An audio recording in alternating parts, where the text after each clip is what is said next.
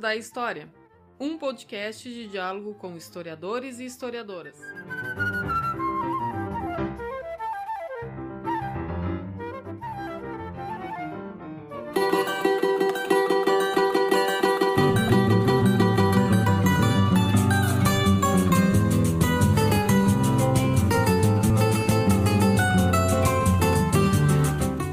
Olá para todo mundo! Está começando o Minutos da História. Eu sou Mauro Dilman, historiador, apresento esse podcast toda semana. Hoje temos a honra de receber a historiadora Lúcia Helena Silva, professora da Universidade Estadual Paulista Júlio de Mesquita Filho.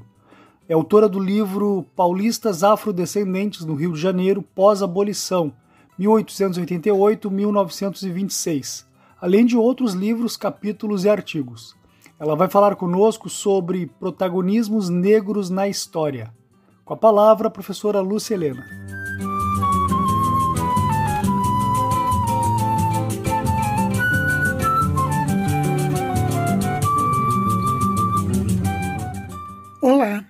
Sou Lúcia Helena Oliveira Silva, professora da Universidade Estadual Paulista, do campus de Assis, e gostaria de falar um pouco para vocês sobre a importância do protagonismo negro no pós-abolição. E quero destacar especialmente um evento e um lugar muito importante que mostra a organização da população negra que ao contrário de todos os estereótipos é, pensados, estava agindo e tinha como projeto a sua organização e a sua cidadania.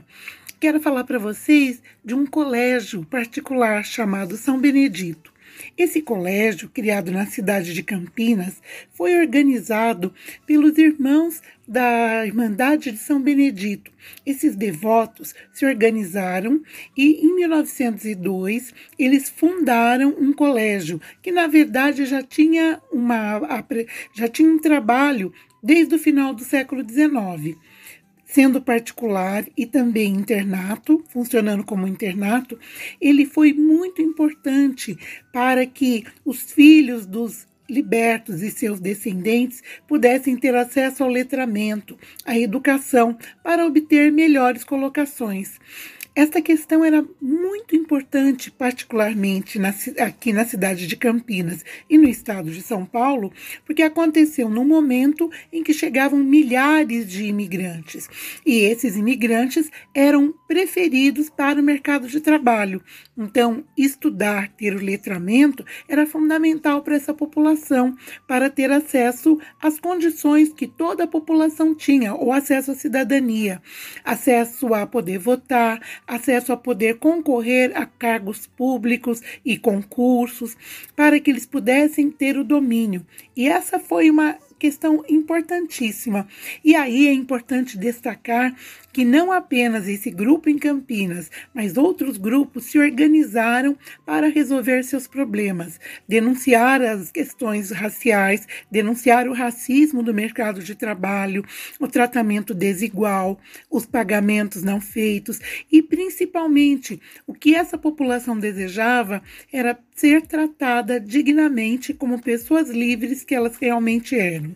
Esse colégio funcionou de 1902 a 1939 e só terminou porque o diretor do colégio faleceu e houve aí toda uma questão jurídica muito séria de falsificação de documentos que acabou levando a uma questão de que demorou mais de 60 anos para ser resolvida.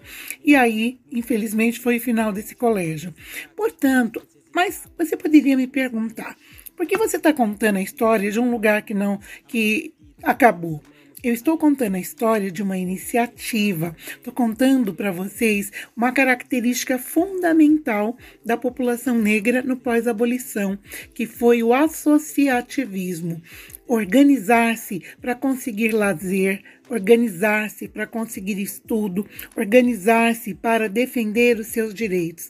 Essa característica, que já vinha desde o período da escravidão, vai se tornar forte aliada e vai construir partidos políticos como a Frente Negra, vai construir vários jornais dedicados à comunidade negra para que eles pudessem ter vez e voz na sociedade, para fazer denúncias. Eles vão se organizar para o seu próprio lazer, criando criando escolas de samba, grupos de música, grupos de dança e nunca se renderam à ideia de que eles eram coitados. Então, o protagonismo negro ele é fundamental para que a gente recupere um espaço muito importante na história, que é contar a história dos grupos trabalhadores, dentre os quais aqueles que tiveram uma dificuldade imensa de mercado de trabalho devido ao conservadorismo e ao racismo presente à época.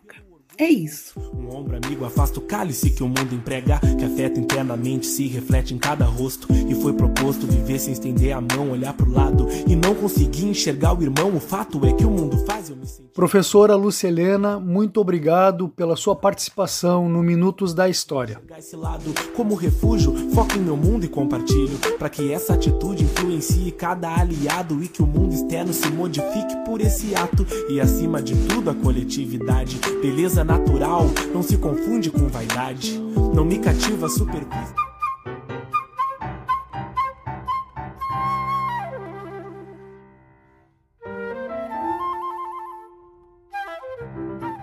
Este foi Minutos da História, um projeto de extensão desenvolvido no Departamento de História da Universidade Federal de Pelotas. Apoio: Grupo de Pesquisa Paisagens Híbridas da Escola de Belas Artes da UFRJ. Coletivo AMU Conheça, viva e apoie o movimento underground. E mais ou menos preze. Edição de podcast.